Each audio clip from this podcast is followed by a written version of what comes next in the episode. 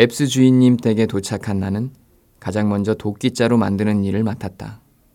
그곳에서 사용하는 도끼자루는 원통형의 곧은 자루다.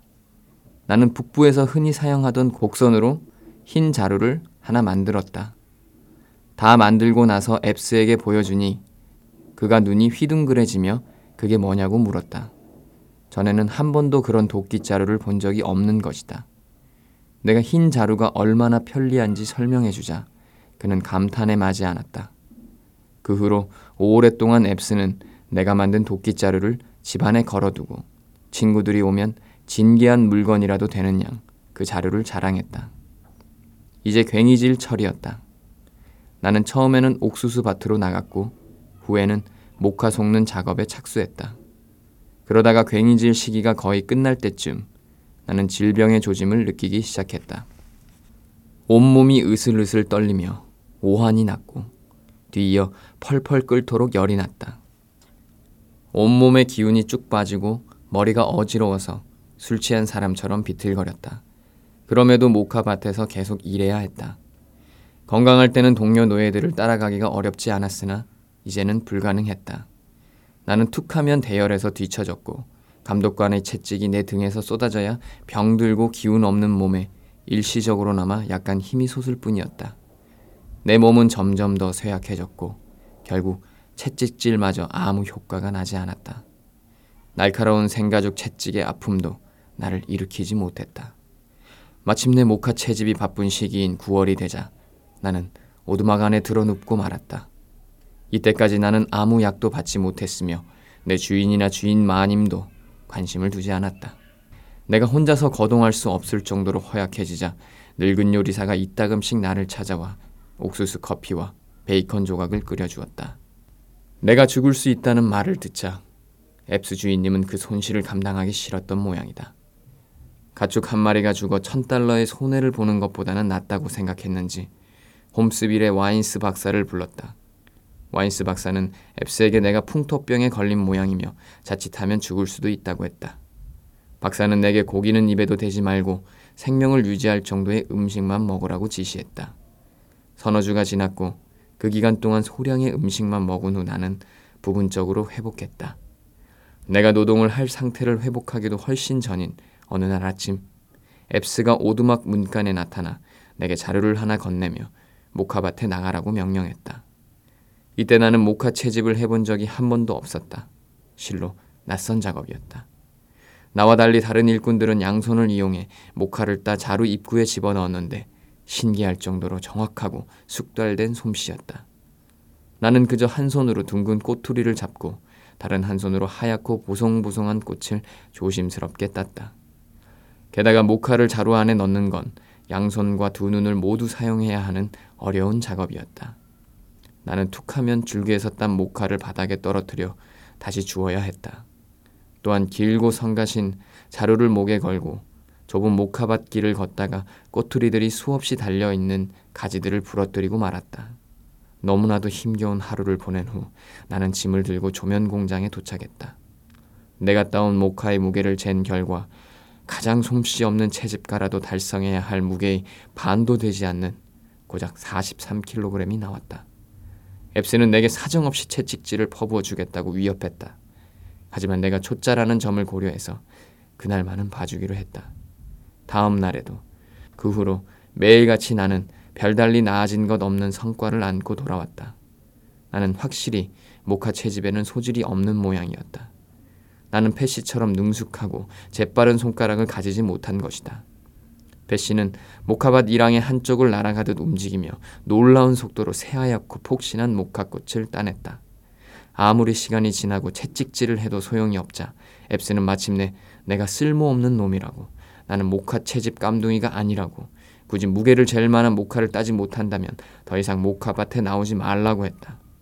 그래서 나는 장작을 패어 쌓고 모카를 밭에서 조면 공장으로 나르는 등 여러 가지 잡일을 도맡게 되었다.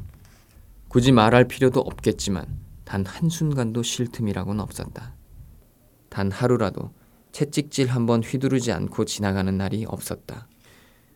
채찍질은 주로 모카의 무게를 잴 때 이루어졌다. 평균에 미치지 못하는 직무태만 자는 바깥으로 끌고 나가 옷을 벗긴 채 바닥에 엎드려 놓고 처벌한다. 앱스의 농장에서는 모카 채집 기간 내내 매일같이 채찍을 내리치는 소리, 노예들의 비명소리가 해질 때부터 잠자리에 들 때까지 울려 퍼졌다. 이것은 있는 그대로의 사실이다. 어떤 죄를 짓느냐에 따라 채찍질의 대수가 정해져 있었다. 스물다섯 대는 가장 경벌로, 모카 속에 마른 이파리나 꼬투리가 들어있을 경우 혹은 모카밭에서 가지를 부러뜨렸을 때 받는 처벌이다.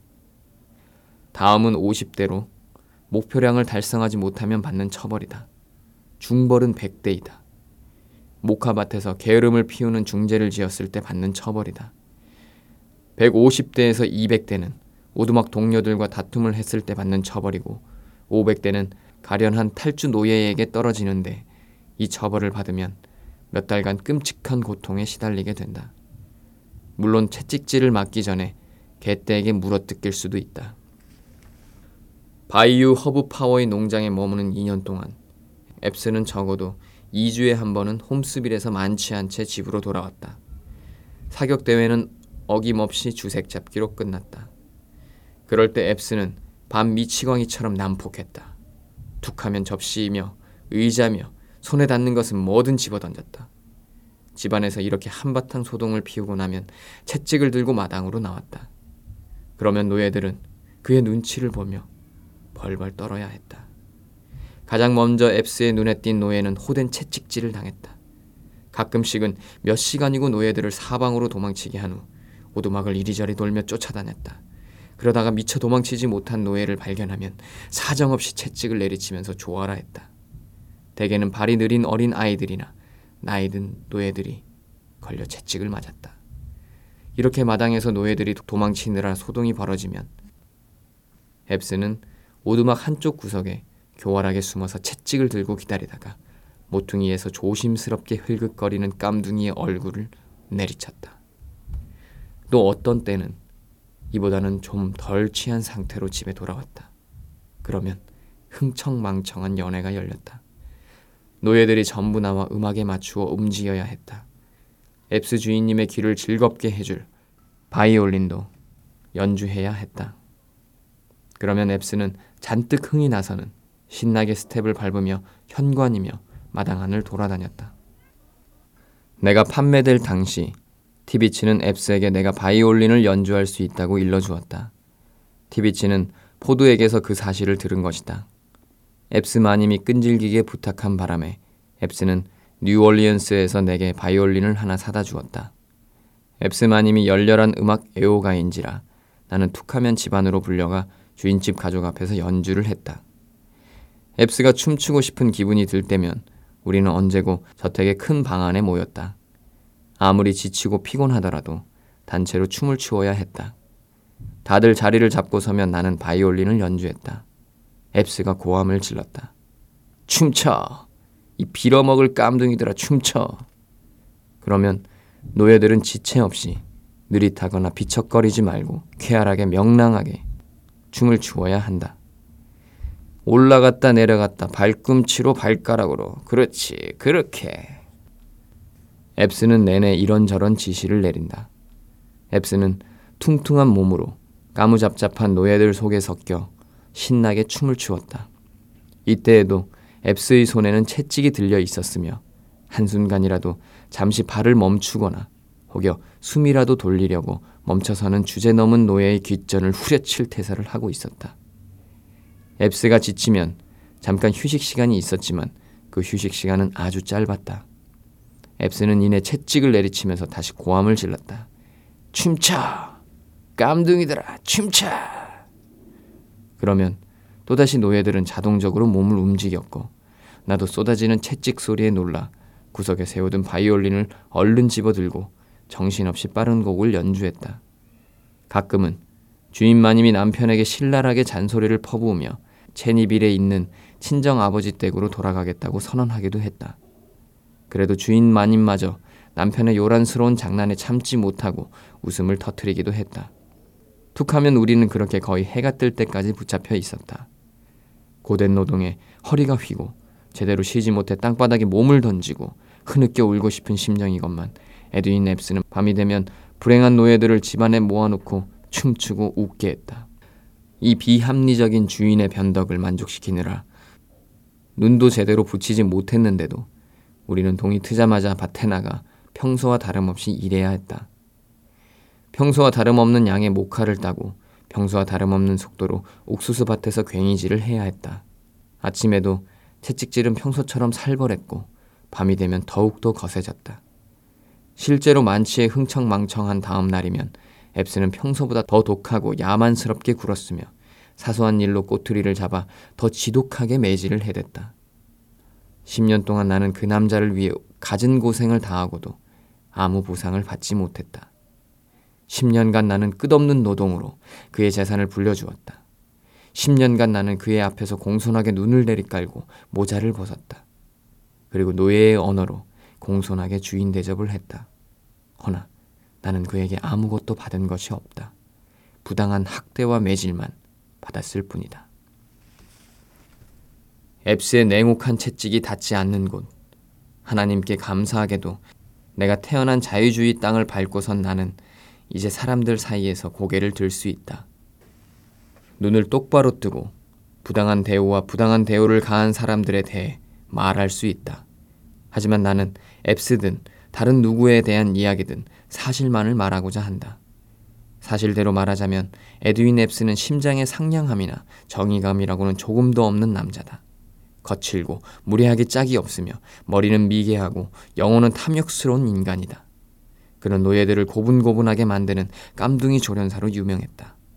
그런데도 마치 기수가 고집센 말을 다루는 재주를 뽐내듯 이러한 평판을 자랑스러워했다.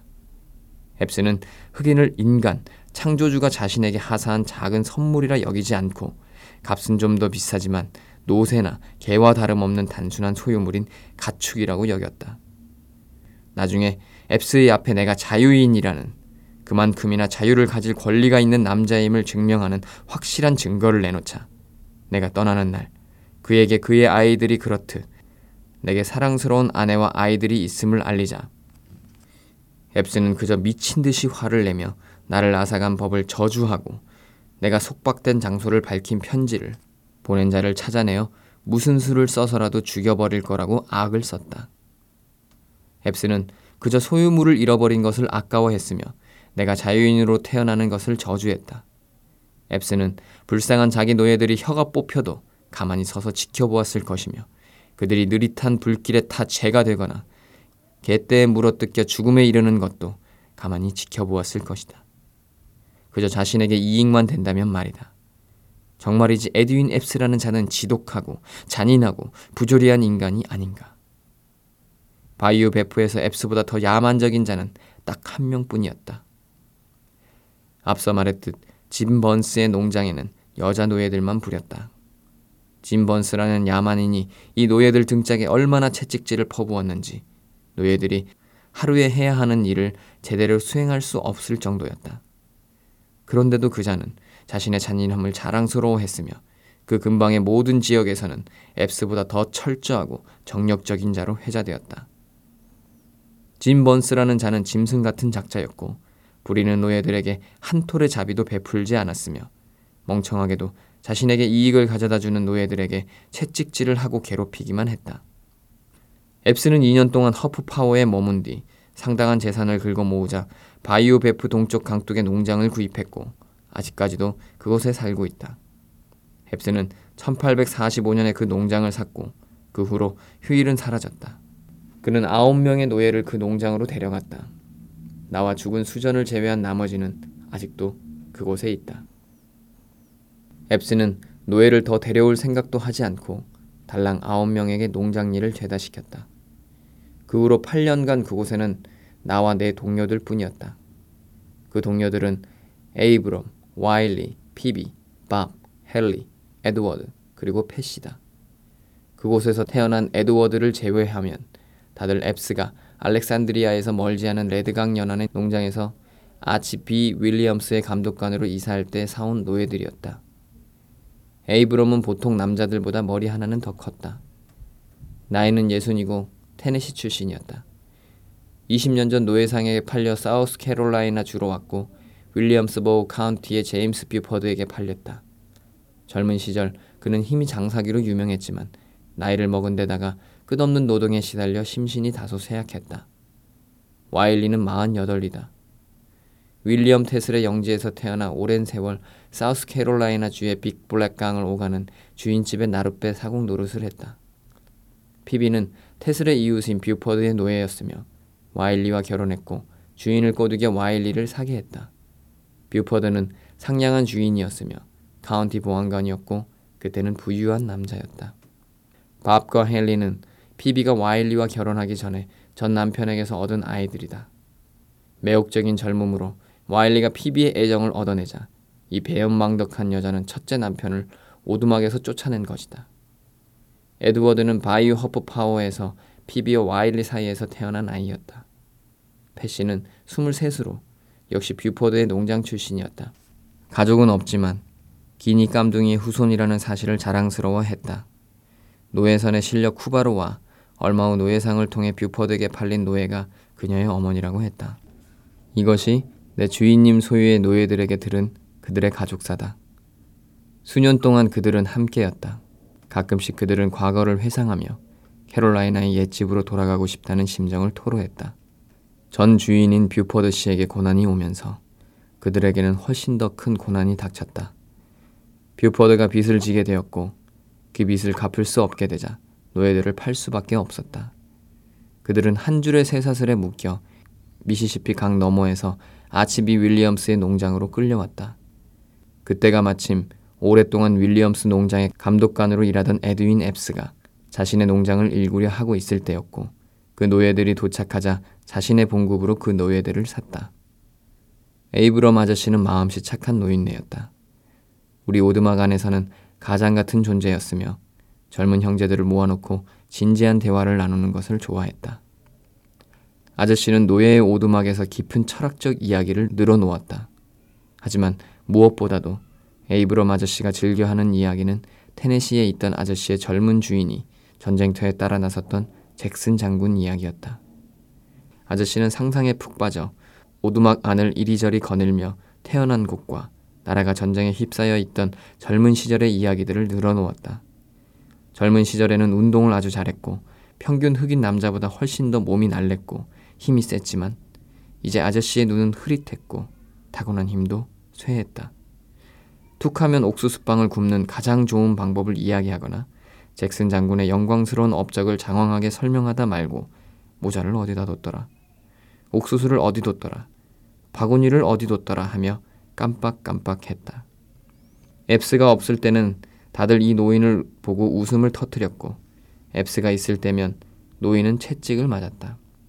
그렇게 아저씨는 툭하면 잊었고 나이가 들어 늙나보다라며 한숨을 쉬었다. 철학과 잭슨 장군과 건망증이 아저씨의 건강을 해쳤고 그것들 때문에 에이브럼 아저씨의 머리가 빨리 새어 무덤으로 가게 된 것이 분명하다. 피비 아주머니는 밭일 솜씨가 뛰어났지만 나중에는 부엌으로 옮겼으며 이따금 유난히 바쁠 때를 제외하고는 계속 부엌 일을 보았다. 피비 아주머니는 익살맞은 노인네로 주인 마님이나 주인이 없을 때면 보통 수다를 떠는 것이 아니었다.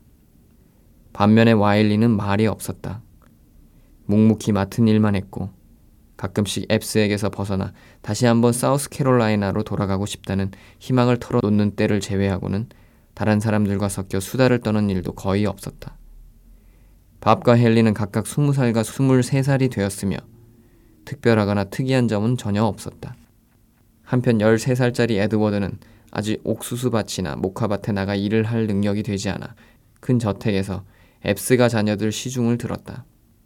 패시는 늘씬하고 허리가 꼿꼿했다. 두 발로 설 수 있는 인간 중에서 가장 꼿꼿했다. 그녀의 움직임에는 고고한 분위기가 풍겼으며 그것은 고된 노동으로도 피로로도 처벌로도 사라지지 않았다. 패시는 그야말로 뛰어난 인물이었으며 노예 생활이 그녀를 완전하고 끝없는 암흑 속에 가두지만 않았더라면 수천 수만 명의 동료를 거느리는 대단한 인물이 되었으리라. 패시는 가장 높은 울타리도 훌쩍 뛰어넘고 제 아무리 발빠른 개보다 빨랐다. 그 어떤 말도 패시를 등에서 떨어뜨리지 못했다. 일꾼들을 이끄는 조장 노릇도 노련하게 해냈다. 쟁기질도 최고였고 정작 패기는 그녀를 따라잡을 사람이 아무도 없을 정도였다. 밤에 작업을 중단하라는 명령이 떨어지면 에이브럼 아저씨가 모자를 찾기도 전에 노새를 우리로 끌고 가 굴레를 벗기고 여물을 먹이며 빗질까지 했다. 하지만 패시가 유명한 것은 이런 능력들 때문이 아니었다. 다른 사람은 아무도 가지지 못한 빛과 같은 속도로 움직이는 손가락 덕분이었다. 따라서 모카 채집 시기가 되면 패시는 모카밭의 여왕이었다. 패시는 성격이 온화하고 다정했으며 충실하고 순종적이었다. 늘 쾌활하고 잘 웃었으며 밝은 아가씨로 그저 살아있다는 것만으로도 행복한 아가씨였다. 하지만 패시는 동료들 중에 그 누구보다도 더 자주 울고 더 많은 고통을 받았다. 패시는 말 그대로 살가죽이 다 벗겨졌다. 패시의 등에는 수천 개의 채찍 흉터가 남았다. 일을 못해서가 아니었다. 실수를 저지르거나 반항을 해서도 아니었다. 바로 음탕한 주인과 질투심 많은 주인마님의 수중에 떨어진 탓이었다. 패시는 주인님의 욕정에 가득 찬 눈길 앞에서 떨었고 주인마님의 손에 목숨을 잃을 위험에 처하기도 했다.